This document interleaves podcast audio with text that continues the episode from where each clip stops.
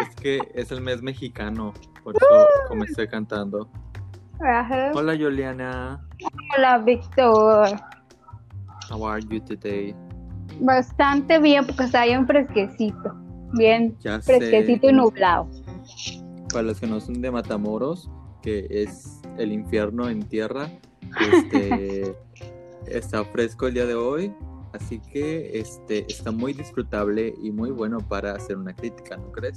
Sí, ya sé, es perfecto. Es el día perfecto para hacer una crítica de una muy buena película, ¿no, hombre? O sea, preciosa la película. Lloré. ¿Tú también lloraste? Un poco cuando bostecé, me salieron lágrimas, no sé si cuente. ¿Qué dijeron? Que andábamos, que ya habíamos dejado el proyecto, que este, que nos habíamos peleado, que, Ya, que se acabó Juliana todo. sí iba a hacer, sí iba a hacer un, un podcast con Alexis y que me van a engañar. Ya no, sé. amigos. Solamente pues las cosas de la vida, ¿no? Sí, O sea, Responsabilidades de adulto. Sí, se nos cayó el evento una semana. Solamente vamos a subir un podcast esta semana, pero la próxima ya volvemos a nuestro horario regular. Yay. So, ay, perdón. Ay, es que tengo algo que contar. ¿Qué que- Es que me van a decir que qué inventado soy, o sea, qué presa. Es que justo, este, no sé si te había dicho, pero ahora soy maestro de inglés. Uh, tienes que hablar en inglés. así. Entonces, entonces, cuando doy mis clases en línea, porque hashtag pandemia, Ujú. este, todo lo digo en español y luego lo digo en inglés, o en inglés y luego lo digo en español. Y entonces a veces se me sale en inglés, como ahorita dije, so, y así. Así que si me escuchan diciendo algo en inglés, este, no me critican, ya les dije. Ay, nada, Pero todo, bueno, aquí- todo el mundo aquí en Matamoros habla inglés mochito. A veces tenemos una que otra palabra ahí. Así que. sé, la que so, de que wines, que, no sé. Pero bueno, estos Cacha, dos criticones en bien. cuarentena, donde sabemos que hay una línea muy delgada entre ser crítico y ser criticón. Y nos encanta cruzarla, como el río Bravo, para llegar al gabacho. Ya sé. Para ir, a, para ir al Walmart a comprar cochitos. Ya sé. Ay. Pero bueno, el día de hoy estamos aquí porque vamos a criticar una película bastante contemporánea, o sea, se acaba de estrenar este año. Y Sí. si bien no la criticamos antes, es porque yo no quería criticarla. Yo ya la vi desde hace como. ¿Cuándo salió? ¿No te acuerdas cuándo salió esa película? Como el 14 de febrero. No, Ay, la no. verdad no sé. No, como. el, 14, de- el 14 de febrero se estrenó la de A todos los chicos de los que me enamoré 2. Sí, Pero el Stand de los Besos 2 no sé cuándo se estrenó. creo que se estrenó en agosto, a finales de agosto. Y yo, por ahí, o mediados o finales de agosto. Y yo llevaba como que una semana que había salido y todo el mundo hablaba de eso. Y dije, bueno, la voy a ver. Porque, porque la voy a ver, ¿verdad? Porque creo que fue después de que iniciamos todo este proyecto y decidimos que íbamos a criticar la número dos. Y dije, ah, pues me la voy a ver. Y ya. Y me la Sí, yo no hice eso, porque es que me daba tanta flojera, o sea, un día la empecé a ver y luego la dejaba y luego veía otro cachito y luego la... Es que, es que es esa película. Pero bueno, como dijimos, vamos a hablar del stand de los besos, de Kissing Booth, o como le dicen en España, la cabina de los besos. Ay, es no. el, el- es Pues ni- título en castellano. Sí, ni es cabina, están ahí encima de una especie de auditorio. Sé, Ni tienen casita El- ni nada. el auditorio de los besos. Ah, ya Pero se ve, bueno. está mejor. ¿Qué tal si comenzamos con nuestro pequeño resumen para que la gente este, pues, se ubique si no la han Sí. visto y no la quieren ver? Porque creo que va a ser el caso de varias personas. Sí, es ¿Por que qué sí, no nos bro. platicas? Bueno, voy a empezar yo esta vez. Sí, que tan fresquita aquí como andamos. Y fíjate que ando de buen humor, porque está fresco. Si hubiera estado bien caloroso, otra cosa sería. Igual esta película no es como que te levante mucho el ánimo. Pero bueno, eh, esta segunda parte que nadie quería trata sobre, de nuevo, sobre Ellie, que ya la conocimos en la primera película, ya la vimos con su romance con Noah y como al final el señor se fue a Harvard y ella en la escena final pues ya, la, ya hablamos de ella de que se va en su moto diciendo que lo conoció en el stand de los todo empezó en el stand de los ahí nos quedamos. Entonces, Eli nos empieza a hacer un recuento en esta primera parte de la historia, eh, que, que, nos hemos perdido en todo este tiempo, que, que, pues todo este año que no hemos sabido de ellos, ¿verdad? Y es que... Porque todos queremos saber, ya sé. Pues su relación con Noah sobrevivió a las... pues se supone que, bueno, está medio raro ahí la temporalidad porque se supone que él ya se fue, pero ahí ella nos cuenta que las vacaciones pues lo disfrutó con su novio, ¿verdad? Haciendo todas esas cosas de novio de novios hollywoodenses. Eh, planea ir a la universidad con su mejor amigo Lee, que, y este Lee, vemos la, el desarrollo de la relación de Lee con su novia, que no me acuerdo cómo se llama, Rebeca, Rachel, no me acuerdo exactamente. Rachel, creo que se llama Rachel. Entonces, con Rachel y, y, pues conforme vamos avanzando, que ya inició el ciclo escolar en esta linda escuela, es que Ellie empieza a tener estas inseguridades de obviamente tener una relación a distancia, porque ella está en la universidad y ella aún sigue en su último año, está cursando su último año de preparatoria. Y obviamente va a volver a ver otro, otra, otra kermés estadounidense.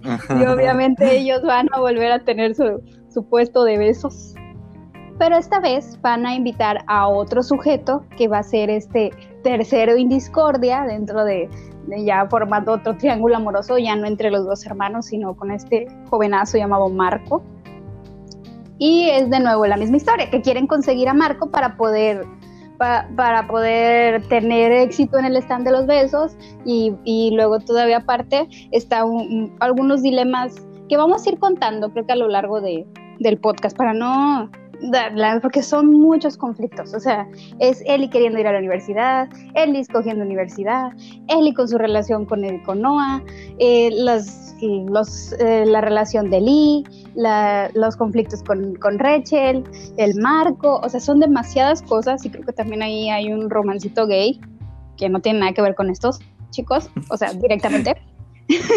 sí, hubiera estado más interesante, pero así que le agregaron. Entonces son como muchos conflictos que yo creo que podemos ir hablando un poquito más adelante, tanto en las partes buenas como en las partes malas y en general. Pero en ese sí, es, sí, es, es, es, es, como ella vive su último año de, de, preparatoria y como tiene, siento que aquí no sé si lo vayas a considerar, tiene problemitas un poco más reales. ¿Me entiendes? Claro o sea, tienen problemas en su relación, tanto de amigos como de novios, tiene algunas inseguridades y una que otra cosa ahí con respecto a la decisión de, qué carrera escoger y qué, a qué universidad ir, que pues creo que todos tenemos ese tipo de conflictos en la preparatoria, ya cuando vamos a salir. Como tú dices, los conflictos son más reales y también como dices, son un montón de cosas. O sea, tú en el resumen no puedes decirlo todo porque, o sea, la línea principal o la temática principal es esto, la relación, la, la confusión entre eh, tener una relación a distancia y escoger la universidad. que va a crear diferentes conflictos. Pero hay muchos más otros, hay muchos otros conflictos además en la trama. Y esto hace que la película sea difícil de explicar. Y si una película para mí es difícil de explicar, una, o es súper buena, o dos, no es tan recomendable. O sea, es como que no tan buena.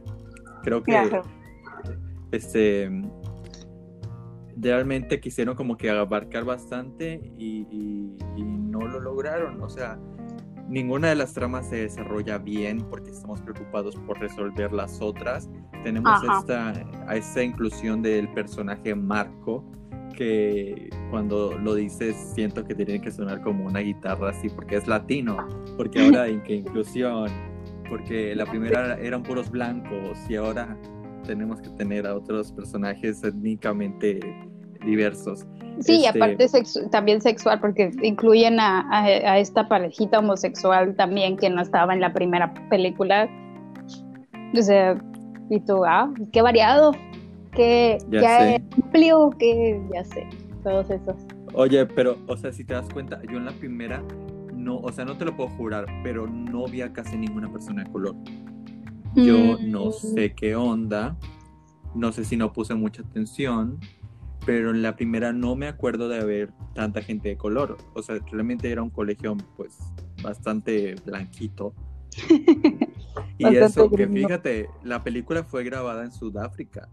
O sea, no voy a decir que en Sudáfrica toda la gente es de color, pero definitivamente este, uno pensaría que, que el- iba a ser un colegio pues más realista y, y no lo es. Entonces, creo que algo que se hizo en esta película es agregar a personajes que tienen esta tendencia de ser étnicamente variados. O sea, porque el nuevo personaje no podía ser americano porque no iba a ser interesante. Obviamente, como en otras películas como en Tall Girl, Ujú. el personaje que, que iba a ser el amor de la protagonista, o en este caso el tercero en discordia, tenía Era- que ser de otro país.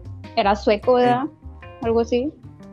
O europeo. Eh, Era europeo, Ah, el de, el de.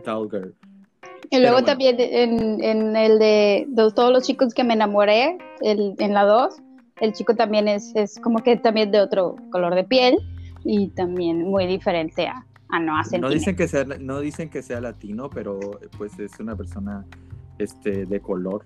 Siempre Ah. quieren hacer este contraste, o sea, ¿por qué la protagonista no se puede enamorar de dos tipos blancos? O sea, no es como que... Porque o sea, ya no tiene nada de malo. en el 2000, en los principios de 2000, ya hay variación. Ya te gustan, ¿cómo se llamaba Marco? Marco Valentín Elizalde Corazón de Jesús.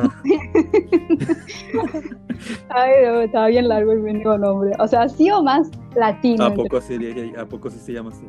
Sí, tenía un nombre bien largo, la verdad no me acuerdo cómo se pero así largote. El nombre.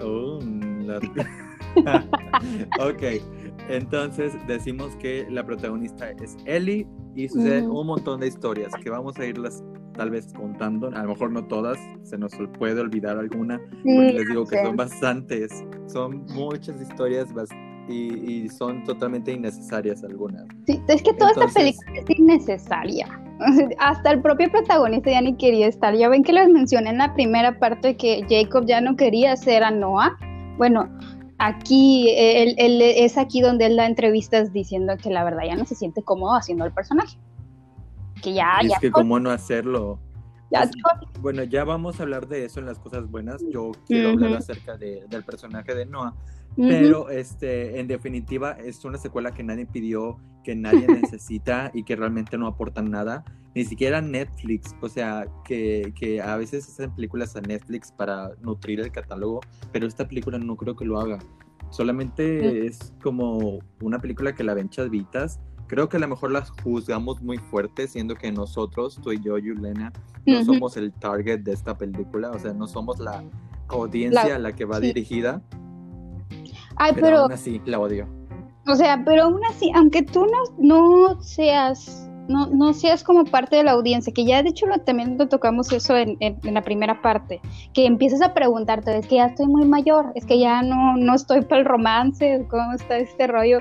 La verdad es que aquí esta película se pasó de lanza. O sea, la primera todavía es disfrutable en algunas partes que me dan risa. Aquí cuando intentan darme risa sí está medio cringe las escenas. Entonces, sí, ya, ya iremos hablando, creo que de esto del rango de edad más adelante, porque sí es un tema Sí, que debemos tocar. Realmente es muy confuso.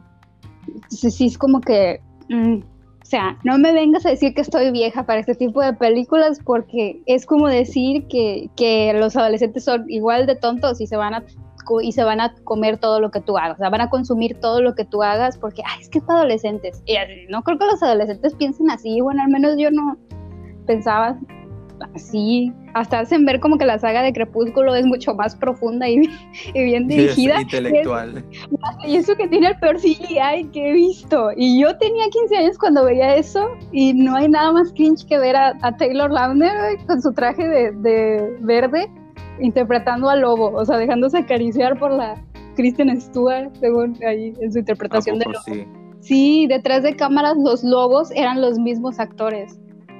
Ya, eso no lo sabía. Pero bueno, eso es de otra saga. Ahora vamos a ir a la sección de las cosas buenas, las cosas con las que podemos estar de acuerdo con la película, que tal vez no fueron tan malas. Así Sí. que vamos a la sección. Continuamos en Dos Criticones en Cuarentena. Uh, en septiembre.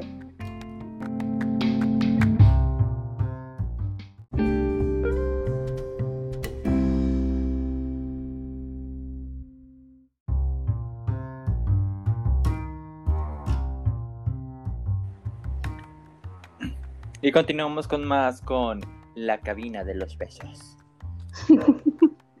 Ahora vamos a hablar acerca de las cosas buenas de la película. Quiero empezar yo. Porque sí, claro, dime. Que esta película me gustó más que la primera. O sea, no es que me encantó, sino que a comparación creo que esta película es mejor.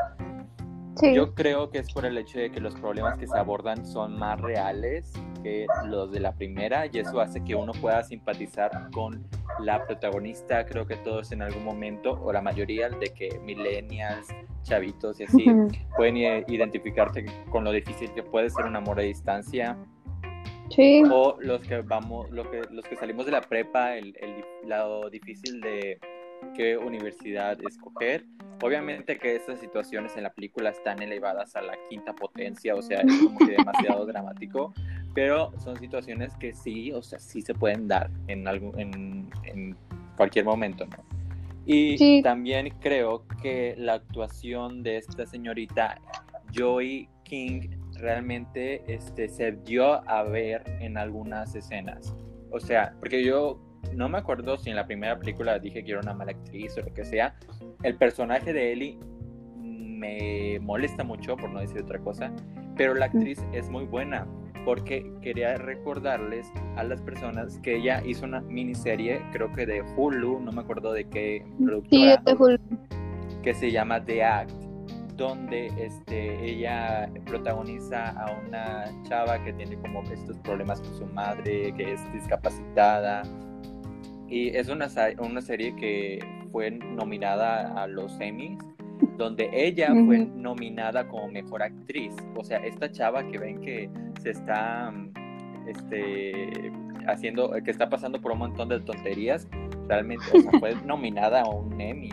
Y la serie esta tiene un 91% de aprobación en Rotten Tomatoes, o sea, los trabajos, o sea, ahí es cuando se ve que a lo mejor el actor no es malo, sino que la película, el guion, no lo Sí, que el guion y la, dirección es mala, que se notaba mucho en la, en la primera película y aquí, aquí dicen, ¿saben qué? Vamos a ponerle problemas más humanos a la Ellie, vamos a darle reacciones un poco más... Pues fíjate que, que no todas las adolescentes actúan como ella y eso es algo importante de recalcar. Siento que hay ciertas situaciones, y ahorita voy a mencionar, para cuando, cuando termine este punto, que ella lo toma muy bien pero es por cuestión de que la de que la actriz lo hizo bien, o sea, hay escenas dramáticas en las que ella está perfecta. O sea, yo digo, sí. Porque en la primera película teníamos estas escenas, se me viene mucho a la mente esta escena donde están en el kiosco y este, se están besando y luego llega el guardia de seguridad y le dice a, Noah, este, otra vez trajiste a una chica aquí, este, siempre traes las chicas aquí o algo así. Y la Ellie, súper dramática, no puedo creer que me traigas donde traes a todas las muchachas y que no sé qué. Ay, perdón, que yo celular. Este, y se armó un escenón y en toda la película hay un sinfín de escenas donde siempre está de dramática, de que no puede ser, o sea, sabes que el chavo es bien así, o sea, de que es bien fuckboy, te sorprende demasiado, mija, es como que si se te olvidara y lo volvieras a saber. y, y, era una sobreactuación y un dramatismo que no era, no se necesitaba en la escena. En cambio aquí tenemos este, escenas y situaciones que sí son algo fuertes, en las que la actriz se, o sea, se le pueden ver las emociones sin necesitar hacer una, un, ¿cómo se dice? Un dramatismo innecesario, o sea, sí. No sobreactúa, es a donde quiero llegar. Sí, en las escenas en las que es también que su personaje, y no, y digo su personaje, no sé cómo sea ella, creo que también ella en algunos momentos es muy expresiva. Entonces, hay momentos en los que está incómoda y se nota que está incómoda. Está enojada, está enojada. Está preocupada, preocupada. Y así lo, y lo va sintiendo a lo largo de la película. Y eso es algo que, que no logramos en la primera. Por primera vez en, en, este, en todo el tiempo que llevamos conociendo a este personaje, empatizas con ella. Y dices, no, güey, sí, qué malo que tu vato esté haciendo eso. ¿Qué le pasa? Andar con una morenaza, culo paradito, bien guapa, inteligente y exitosa. ¿Y tú? pues, pues eres tú. sí, ni cómo ayudarte. O sea, si empatizas y dices, no, sí, córtale los, las manos por... Ah, no, pero ese era por ratero, ¿no? Aquí no aplica. Entonces, sí era como que como que te pones del lado de ella, porque realmente, igual que en la primera, estos dos hermanos siguen siendo malas personas, vamos a dejarlo ahí. Igual en esta película. Ay, no. Me parece que nadie aprendió nada. Según esto ya vean, ya, ay, sí, soy tu amigo, pero te voy a dar tu espacio y te voy a dejar ser una persona libre como cualquiera en este país. o sea, pero a parecer también se le olvidó en esta segunda película. Y otra cosa que me gustó también fue la evolución, digamos, del personaje de Noah. Porque mm. de la 1 a la 2 yo creo que sí hubo un cambio en cuanto que sí se ve un poco más maduro.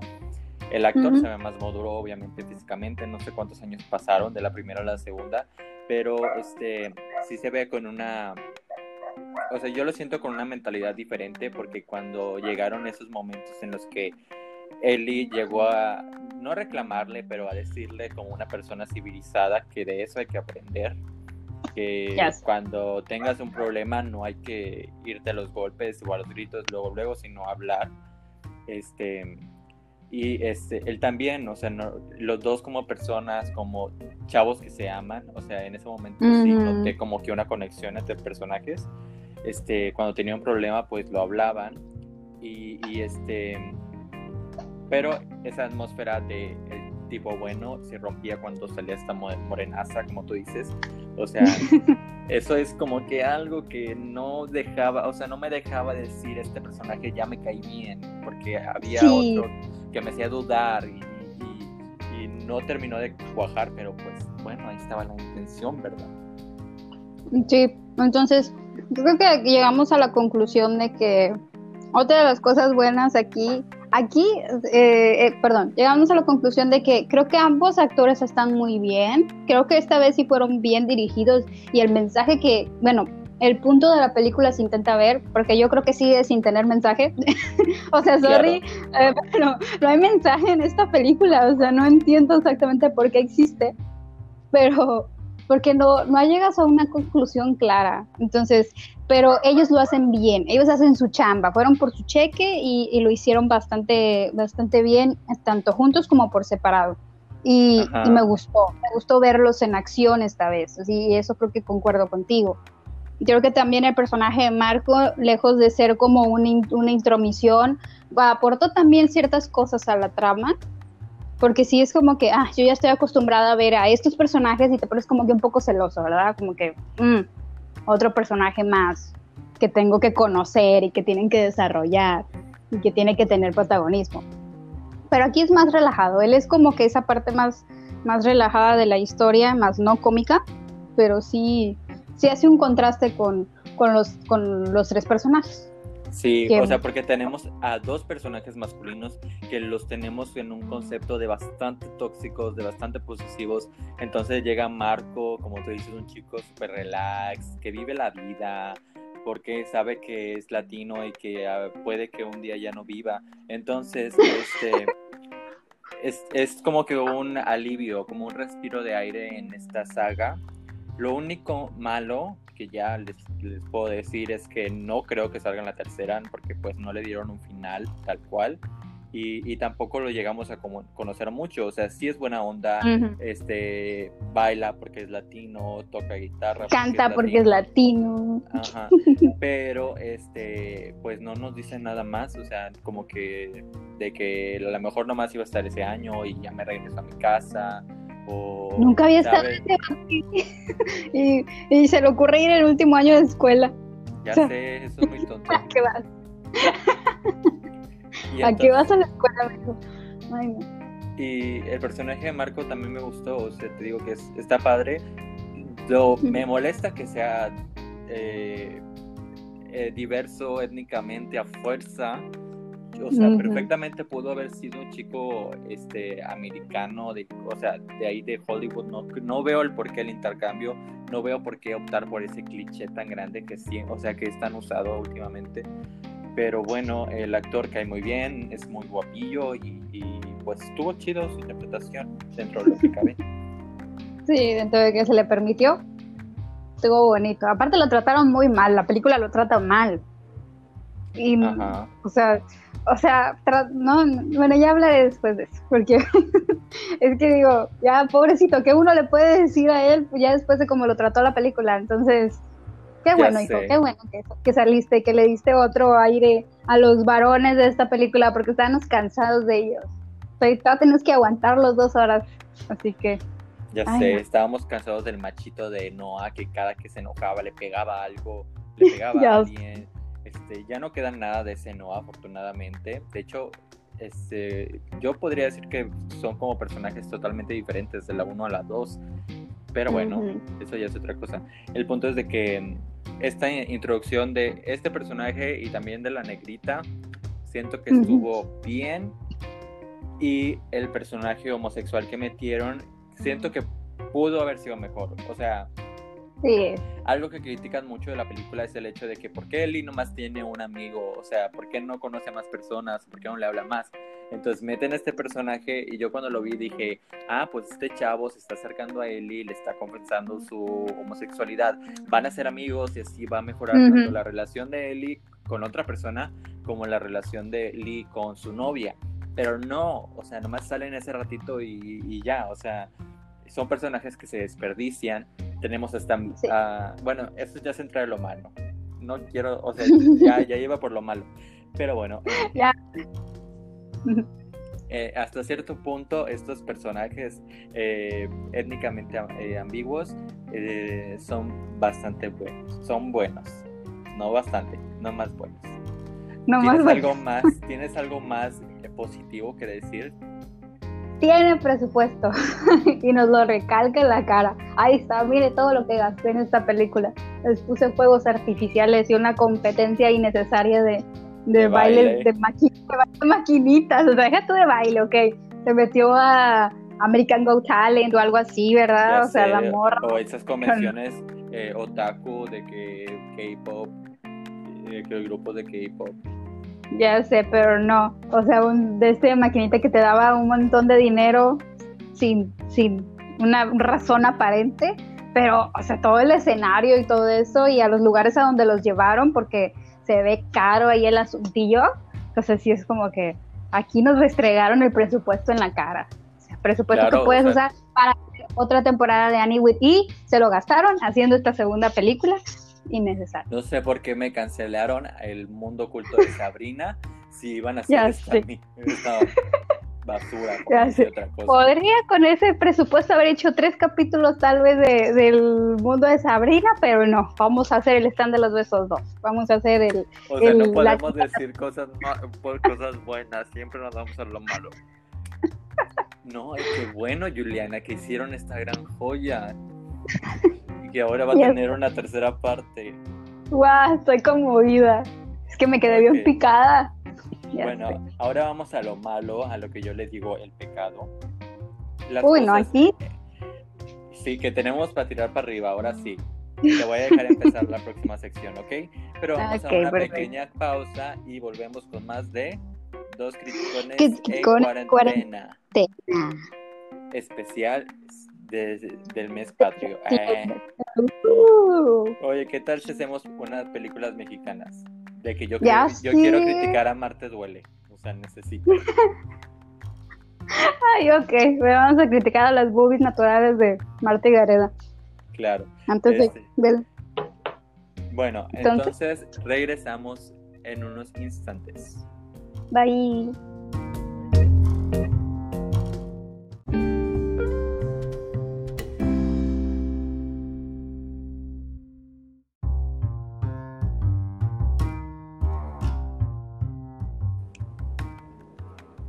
Welcome back to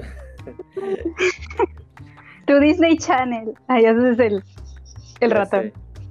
sé. Ya somos el este. Regresamos con dos críticos en cuarentena.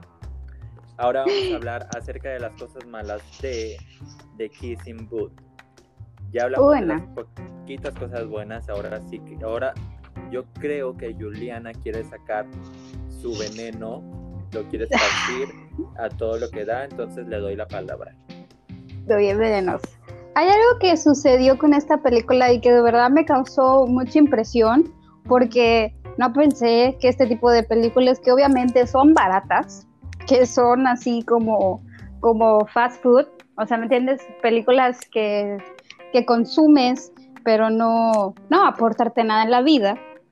Entonces, iniciara como una especie de debate de, de cuestiones morales sobre la fidelidad. O sea, estaban las personas que decían, no, no, tiene derecho a tener a su amiga, y, y, porque él tiene a Lee y entonces él tiene derecho a tener una amiga, no estaba pasando nada, mientras otros, otros decían, no, sí, le estuvo pintando el cuerno y como al final se quedó con él y, y la gente tirándose así un montón de discursos enormes sobre, no sé si llegaste a ver alguno. Ajá. Porque... Diciendo que, o sea, no estamos hablando de una película como, eh, ¿cómo se llama esta? La de Parásitos mm. o una película que genere un impacto social. es el estar de los besos, es la cabina de los besos, por favor. Ay, no. Entonces, yo estaba como que ya viendo la película desde un ojito crítico, dices, es eh, esto tiene plan con maña. O sea, están tratando de darme a tole con el dedo, porque durante toda la película, y, lo mencionaste tú, vemos a, a un Noah al estar con su novia, con, con Ellie, y luego de repente es un personaje muy diferente cuando estaba con su amiga, la, la morenaza sensual. Entonces, hay una escena, o sea, donde ella llega al restaurante que todo el mundo la recibe y conoce a todo el mundo y tú así como que, ok, eh, no sé por qué me introducen al personaje así, pero pues está bien. Y saluda a este, a, Noah, y ah, se ve, pónganle pausa en la escena, casi le anda ahí rozando la retraguardia ahí con la mano donde la abraza. Entonces, sí, sí, y no son, y son escenas planteadas por la propia película, y eso es molesto, es molesto que la propia película te ponga este tipo de situaciones que tú sabes que no son normales. Como por ejemplo cuando se va al concierto con ella y un amigo le contesta a la y le marca, obviamente, porque le marcas a tu pareja, ver, lo extrañas, lo quieres ver, quieres oírlo. Y él dice, no, es que se fue a un concierto con esta muchacha. Y ella, infartada, ¿verdad? Pero dijo, ok, le voy a preguntar a él al día siguiente y ya está. O sea, súper sana Eli, ¿verdad? O sea, cualquier otro hubiera puesto así como que no le vuelvo a hablar, me voy a ir a meter con el marco. Yo lo hubiera marcado bastantes veces, así que tan maldito. Hubiera marcado el concierto. Hola Lady Gaga. Cancela mi concierto. Sí, pásamelo. Entonces, ella habla, oye, que te fuiste a un concierto ayer y que no sé qué. Ah, sí, fui con los chicos. Y tú. Y Eli. Me quiere ver la cara estúpida. Me estás, engañando. Oh, oh, oh. si sabes de qué video es. ya sé, está bien bueno. Entonces, y no se la armó de jamón. Y yo, wow, o sea, qué huevos los de esta niña, porque si a mí me hubiera pasado siendo realistas, no, hombre, cállate, es como que, a ver, pendejo, ayer te hablé y no estabas. Y me vienes y me dices... ¿Qué le harías al Carlos, perdón? Ay, no, hombre, cállate, se, se la armó de jamón. Pones indirectas. Ah, sí, sí, indirectas ahí en el Facebook. Quitas tu relación. Ya sé. Entonces, Te tomas una foto de que les gusta mi pelo. Ya sé. ¿Andarías con alguien con novio? Sí, ¿no? Sí, así, ese tipo de cosas. Y es que, o sea, creo que nos quieren como que hacer este juicio moral de que, oye, unos van a decir, oye, es que no tiene nada de malo, y otros es que sí, como, como nosotros, ¿verdad? Pero sí la película lo hace a propósito para generar eh, controversia y que se hable de la película, para que la película tenga algo de ruido, ¿no? Pero la forma que lo hacen es muy tonto porque tenemos un background del personaje, o sea, lo conocemos de una película anterior. Si una película, o sea, cualquier persona tiene derecho a, tener un amigo, sea hombre, mujer, no importa su, su, orientación sexual, pero si tenemos este background del personaje de que es un mujeriego, de que utiliza a las mujeres, de que es un macho posesivo, o sea, ¿cómo no vas a sospechar? ¿Cómo no vas a tener este juicio? O sea, no es, no es que estés haciendo un juicio sin saber, ya lo sabes, o sea, no no veo por qué las personas se ofendieron tanto de que es que no está mal que tenga amigas. Sí está mal, porque lo conocemos, sabemos cómo es. o sea, o nomás yo digo eso. Sabemos de qué pie cogea. Y no es que uno sea una psicópata así, novia controladora ni nada, porque de hecho Eli es totalmente contrario a eso. O sea, ella le da la oportunidad a él de, hablar sobre el asunto, de decirle, oye, ¿sabes que estoy teniendo una amiga o estoy teniendo algo un poquito más, más profundo con esta chica y todo? O sea, no necesariamente ya como que, como que un romance, pero ya, no sé, estrechando amistades o la chingada, yo te voy a saber. Pero sí es como que, como que le miente, como que le oculta, eh, hasta que llega un punto en el que ella, se, ella encuentra, ¿verdad? Ese arete debajo de su cama y yo cuando lo vi dije, ay, te lo dije niña, te lo dije, que te estaba poniendo los cuernos. Amiga, date cuenta. Y se dio cuenta. Y no se la hizo de Japón y yo, o eres, o tienes la paciencia más grande de todo el universo, o, de plano, no sé, mi jata. O no te amas porque andas con Jacob. O sea, o sea, sí está bien que le puedas perdonar algo, ¿verdad? Por, sí. Por su personalidad, ¿verdad? Pero tampoco eso. Eso está mal. Es como la infidelidad de la, la. ¿Cómo se llama esta? AMP3.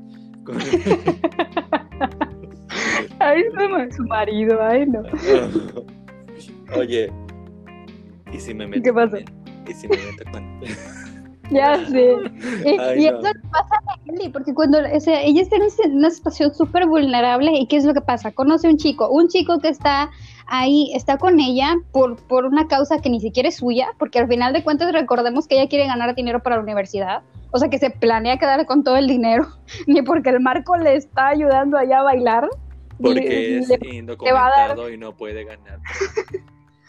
o sea, le, le quiere, no, no, nunca le dijo, ya mira, miche y miche del premio. No, ni un helado le va a comprar al pobre. o sea, no se va a quedar con todo el dinero la vieja. Entonces, sí es como que está ahí ayudándote, te soporta porque también se pone en un plan muy irritante, lo que es normal porque está teniendo muchas broncas.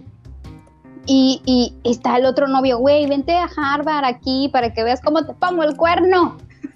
Ya sé, para que estés ah. presente.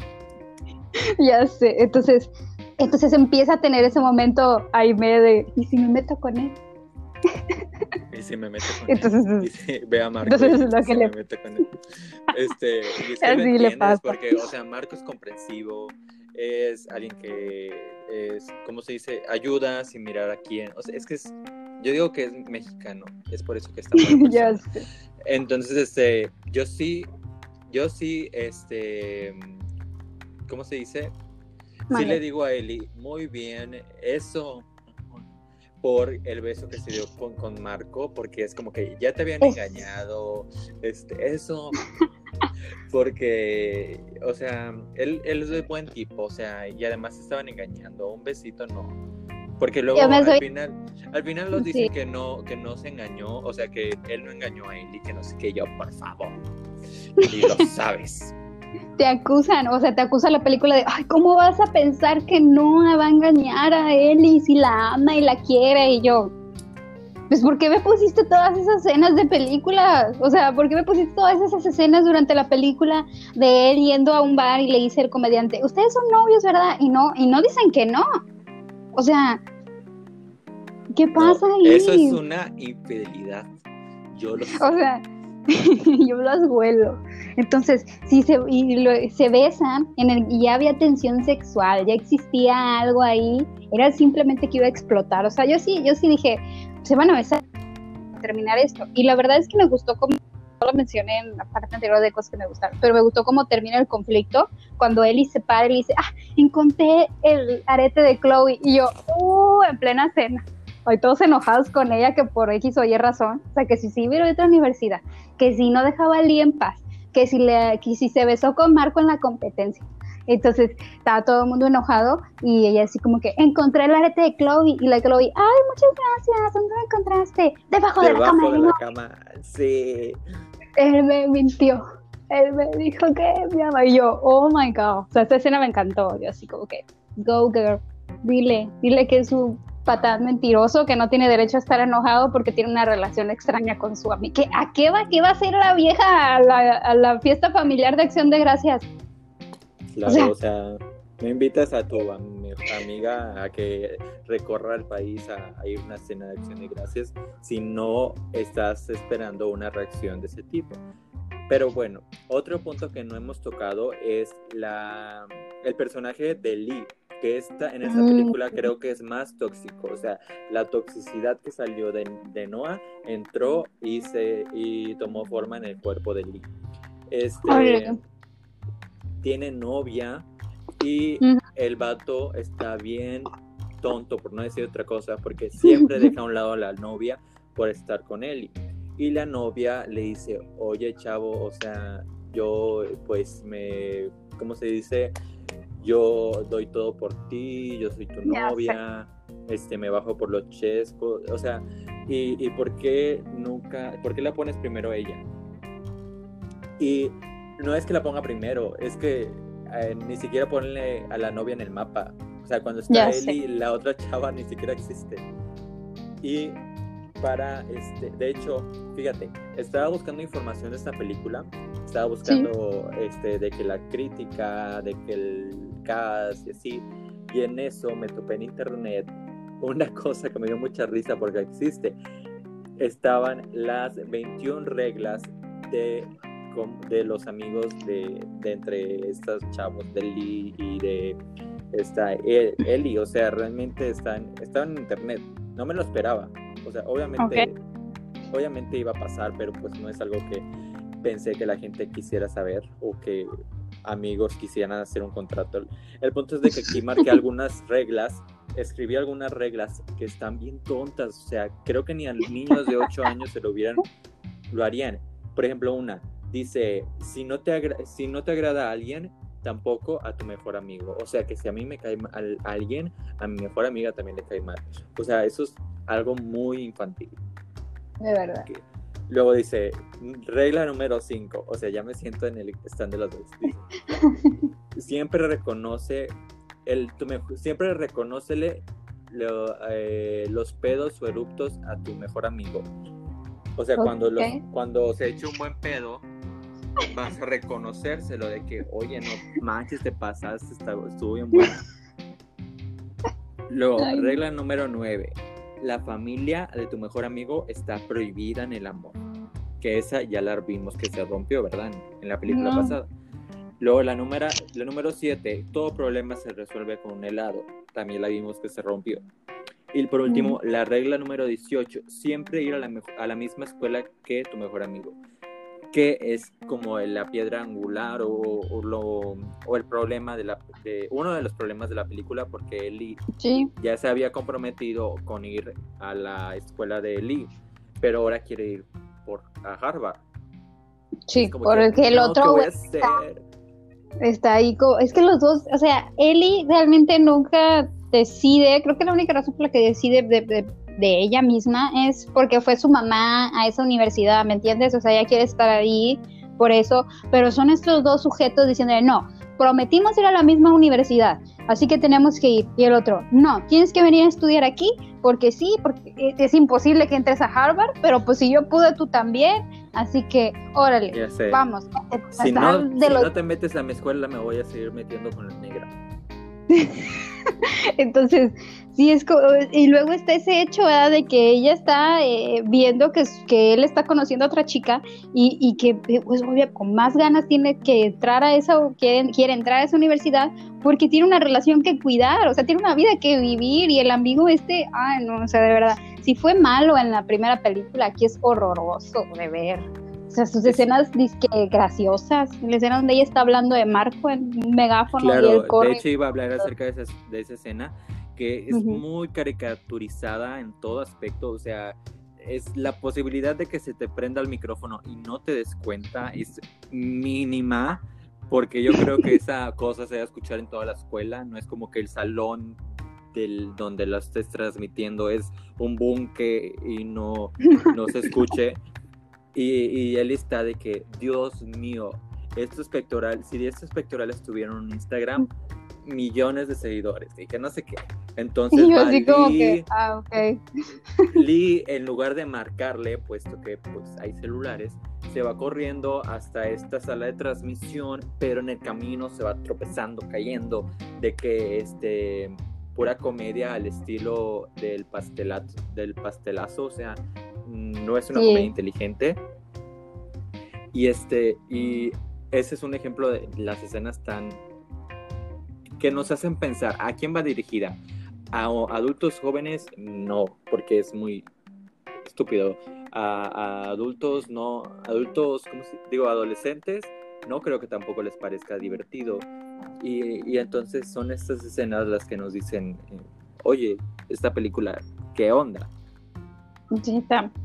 Tiene momentos que tú dices, ok, ¿a quién se le ocurrió esto? ¿Y quién lo aprobó?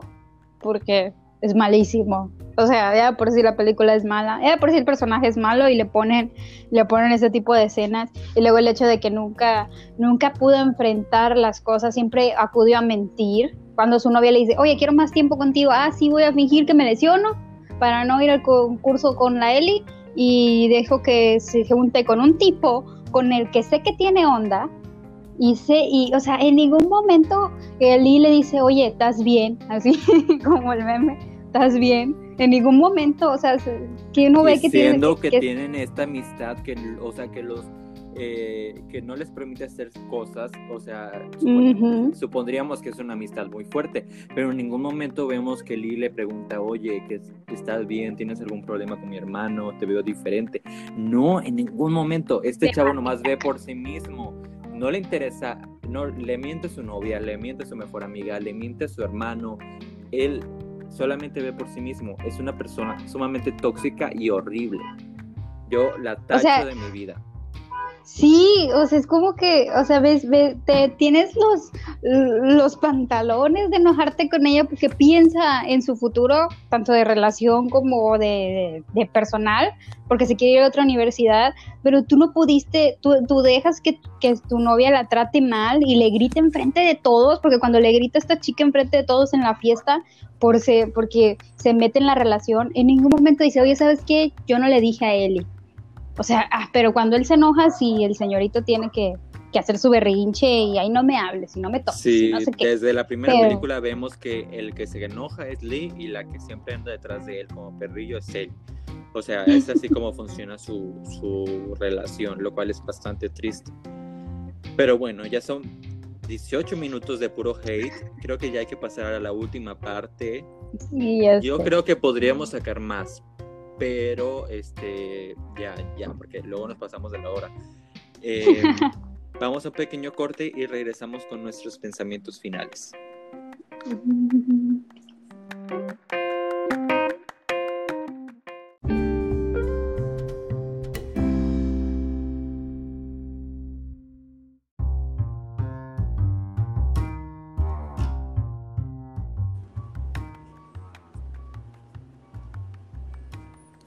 Regresamos a esta última parte de este video que tiene tanto odio que podría, no tan sé, tóxico que podría darte cáncer nomás de escucharlo. claro. Pero bueno, es obvio porque es la- hablamos de la película del stand de los besos 2, la cabina de los besos. Que de La cabina de cabina. los besos no tiene nada, sale como a la hora y media y dura como 10 minutos. No lo dijimos en la parte anterior, pero ya, pero es algo obvio, ¿no? Como Ya su nadie predecesora, Le Creo importa. que sigo con la opinión de que se debió haber llamado El hermano de mi mejor amigo 2. Todo. El hermano contraataca. Ya sé, el hermano es infiel. Ay, no. ¿Qué, ¿Qué opinas tú sobre esta película, Víctor, después de tardar tanto en verla? De tardar tanto en verla, de sufrir tanto en verla y de aburrirme tanto en verla. Yo sufrí, sí. Este es una película abu- aburrida, o sea, ya ni siquiera es una película palomera. Para mí sí fue aburrida por el hecho de que me frustraba mucho. Yo no, me- o sea, soy una persona que se frustra, entonces no me gusta yo mismo ocasionarme la frustración. O sea, si puedo evitármela mejor. Entonces, el hecho de ver esta película no me gustó y, y dejé muchas veces de verla porque me frustraba la discrepancia en los personajes. O sea, Sí. es por eso que son que uno no se eh, no empatiza con ellos porque pues al final no son racionales no es no piensan como un humano como un humano convencional y eso en definitiva es bastante bastante molesto para mí ahora la crítica hablando de la especializada no nuestra Oh. crítica de, de chavitos que ven le da la crítica especializada de Rolling Tomatoes le dio 29%, 29 de, de 100, que es algo bajito, ¿no? Sí. No es, no es tan malo como algunas otras, pero de la primera a la segunda, no me acuerdo cuánto fue la primera. No me acuerdo, aquí tengo mi... mi... Ay, no me acuerdo. No me acuerdo cuánto, cuánto fue la primera. Pero en la segunda salió 29. Y en la audiencia, la audiencia la calificó con un 41 de este de aprobación. No, pues Este, le fue igual. Sí, fue más o menos lo mismo. La verdad no es algo que destaque. Eh, si quieren ver algo que los entretenga, les recomiendo más que vean la, la serie esta donde sale la misma actriz que se llama The Act. Este, Sí. que, que tuvo un 91, o sea, para conseguir en Rotten Tomatoes un 91 está bastante difícil. Entonces, eso creo que vale más la pena y en definitiva creo que en Netflix y en otras plataformas hay películas de este estilo de comedia romántica para jóvenes que son mucho mejores.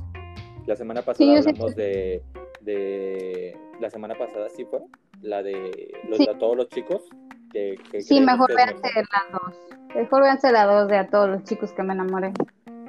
No sé si está mejor, pero, pero definitivamente cualquier película está mejor que, que esta, excepto 365 días, ¿no? Y la de tres metros sobre el cielo. A ver, hay que criticarle un día. Yo te amo. Esa es ridículo. Bueno, pero por lo menos siento que, que Noah con este mismo concepto que tenía H, o sea, de chico malo en moto, le fue muchísimo mejor. Yo siento Claro. que aquí al, a- Noah tuvo un gran cambio, entonces, pues sí, pero es una escuela innecesaria, o sea, dejen. Y luego todavía aparte va a tener una tercera, entonces prepárense para ya no sé qué más pueden hacer, no sé qué más nos van a contar, es como la de 13 razones por las que ya iban como cuatro temporadas, ya la Hannah se había muerto desde la primera, y ya no sé qué más estaban contando si ya la protagonista estaba bien enterrada y fría. Es, esto Y- y eso- solamente, solamente demuestra que si a Netflix le funciona algo, lo vuelve a hacer. Y luego, y de hecho, esta película tuvo muy malos comentarios. Y incluso con estos, Netflix confirmó la tercera película. Entonces, si te funcionó algo la primera vez y no la segunda, no importa porque la primera vendió. Entonces, Sí, es un, person es un, es un pensamiento bastante irracional, no sé por qué lo hacen. Y estábamos hablando, aunque sea sarcásticamente, de que cancelaron series como la de Anne with E, que es bastante buena, la de Sabrina y otras series de Netflix que val- Sí. valen la pena. Bueno, la de Anne E no era de Netflix, o sea, era de otra distribuidora, pero la Sí, transmitían en Netflix. Y es- según esto se está viendo cómo comprar los derechos y que no sé qué. Pero lo que quiero Ajá. llegar es que hay producciones que sí le gustan a la gente y que Netflix está cancelando por este tipo de basura. Así que mm, estoy muy inconforme, le doy un 3 de calificación.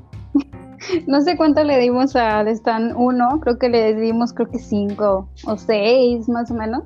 No sé por ahí ande. Bueno, yo le di 5, yo me acuerdo que le di 5. Pero que tú ¿En sí le diste como que como que 4. Bueno, es que me enojé un poquito porque mencioné el, eh, a Sabrina. No pensé bien. Mi pensamiento Entonces- estaba... Entonces le doy, le doy un... Es que no puedo, le doy un 5. No, tú dale, tú dale lo que tu, de tu corazón sale, hombre, porque la verdad Es que mi corazón no me deja. le doy un 3, un 3. ¿Tú le das Entonces- un 3?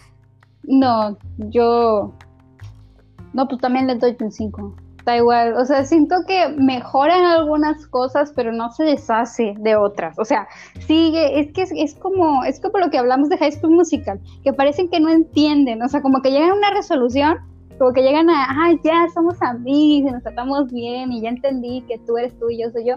y a la siguiente película siguen con sus actitudes mamonas y malvadas. Entonces, aquí es igual, como que entendieron, pero no lo entendieron completamente. Entonces siguen con este comportamiento y como, como ahora no, allá no está, recae más este, ese tipo de comportamientos en Lee. Siento que Lee es el antagonista, no necesariamente ni Marco ni la morenaza sensual. Aquí el problema es Lee. Me cayó un gordísimo, o sea, bueno, es horroroso. Y luego tenerlo que ver en la película. Yo creo que Lee es uno de los antagonistas, porque recordemos que un antagonista no necesariamente es una persona mala o, el estereotipo de un villano. Un antagonista también puede ser un mejor amigo, un familiar, etcétera. Este, además de la situación que, que es la de pues la universidad y todo eso, creo que Lee también se lleva bastante parte de por qué le pasan cosas malas a la protagonista. O sea, porque ella, ella bastante bien, o sea, en el sentido de cómo toma ciertas cosas y cómo actúa en ciertas cosas. Pero es como que, ah, no, igual te odio, aunque no, no, no me estés gritando como yo te grito y me estés haciendo todo este drama como yo lo estoy haciendo. O sea, te deja todavía peor porque la otra persona no reacciona igual. ¿Me entiendes? Entonces, como que la otra está, sí, vamos a solucionarlo. Y él, no, no, no, no, me, te trataste de ir a otra universidad. Ajá. Tenemos reglas estúpidas, pero solo funcionan y aplican cuando yo quiero, ¿ok? Exacto. Entonces sí, siento que sí, que en general es una película innecesaria, es una película que, que no aporta nada y que de hecho si la otra no tenía mensaje, esta tiene todavía muchísimo más y siento que el final es pésimo. O sea, al final todo esto que pasa para quien no la ha visto, o sea, tú dices, no, pues no volvió con Noah y todo, pues no, sí vuelve con Noah. Sí, o sea, nos dan a entender que todo eso fue mentira, que en realidad la morenaza nunca estuvo interesada en Noah y, y que solo si eran amigos. sale, sale con esta cosa de, es que tu relación con Lee era tan bonita que yo quise tener algo igual. Y tú sí con cara de, ¿de cuándo acá su relación es bonita? ¿Qué te pasa? y se quedan juntos y se besan y siguen viviendo su relación. Hasta el final se ve que este, le llegan las dos cartas y las dos, las dos cartas, las de la escuela esta donde quería entrar con Lee y la escuela la de Harvard, Harvard. Y en las dos fue aceptada. Entonces vamos a tener una, una secuela de esta película ah, donde porque me quedé picado, me quedé picado eh, porque no sé a, qué escuela va a ir, no sé qué va a pasar con ella, todo esto. Porque Marco, porque Marco no se rindió, güey, le dijo, ella sí vale la pena, y yo, oh, no. Ya sé, yo digo no que sé qué tiene, o sea, Ellie puede ser buena onda, este, genéricamente bonita, pero no creo que valga tanto la pena para que estos vatos se peleen por ella. Pero el punto es de que nos dejan este final abierto para que estemos con las ansias de que qué va a pasar y que pero realmente no. No sé espero que no haya nadie que esté esperando esta secuela porque sí espero que la cancelen.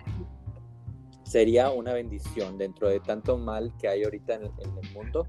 Creo que eso nos aliviaría un poco Sí, entonces yo le doy también un 5 porque tiene muchos puntos buenos a nivel personaje y pero sí tiene, tiene las mismas broncas, pero con otros personajes aquí. Siento que la inclusión es forzada, que el personaje terciario o cuarto, no sé, masculino, que es Marco, eh, está mal, o sea, está mal llevado, o sea, no es, no aporta nada al pobrecito, o sea, nomás te da así como que, güey, no manches, qué feo, nomás te utilizó, porque pues, tristemente sí lo utilizó para ahí descargar toda su tensión sexual y pues para el final volver con el mismo chico, que de hecho yo creo que sí va a estar porque siento que Jacob ya no quiere estar en, la, en, la, en las películas, entonces yo creo que Noah se va a salir.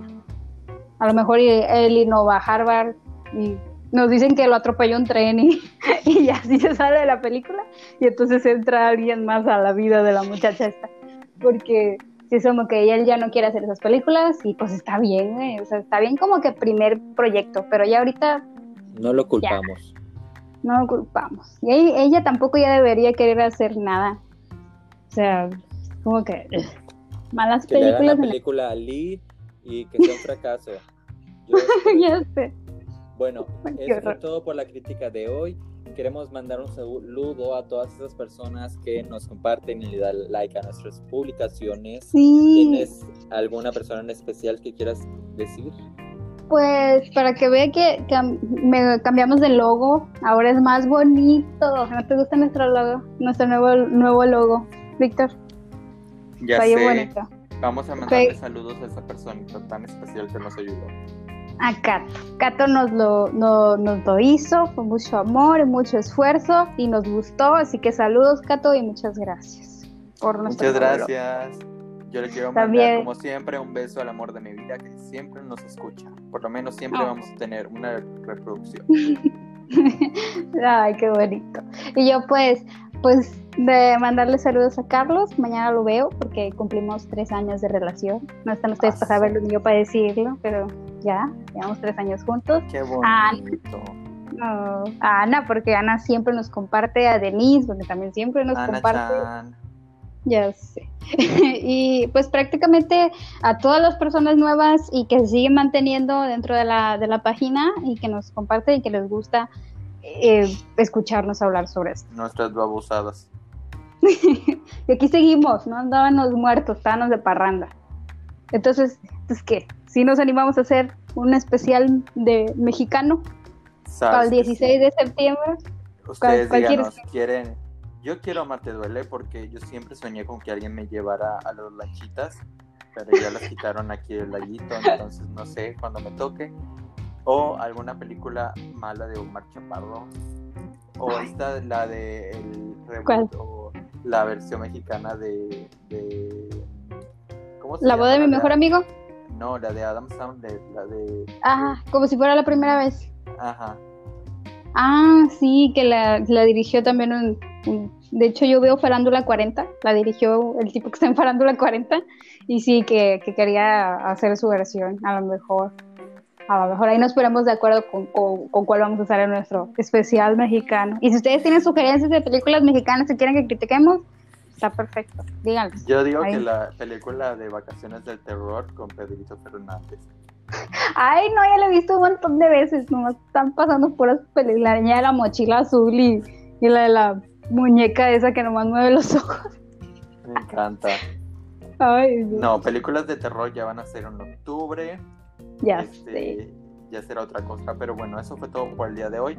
Espero que les haya gustado este- este podcast que les traemos con mucho amor y Sí. con mucho odio acumulado que queremos entrar en alguna parte. Ya sé. Besitos, besitos. Chao, chao. Nos vemos y cuídense mucho. Hasta la próxima. Adiós. Hasta la próxima. Kawaii. Y no sé qué. ¿Cómo se dice en, en Japón? ¿Cómo se dice en tailandés adiós? Ah, fíjate que no sé. No, no me acuerdo. Ya, ya, ya no veo tantos dramas tailandeses. Ok. No sé qué. El rey cántame. Ay, no. Bueno, bye. Adiós. Adiós.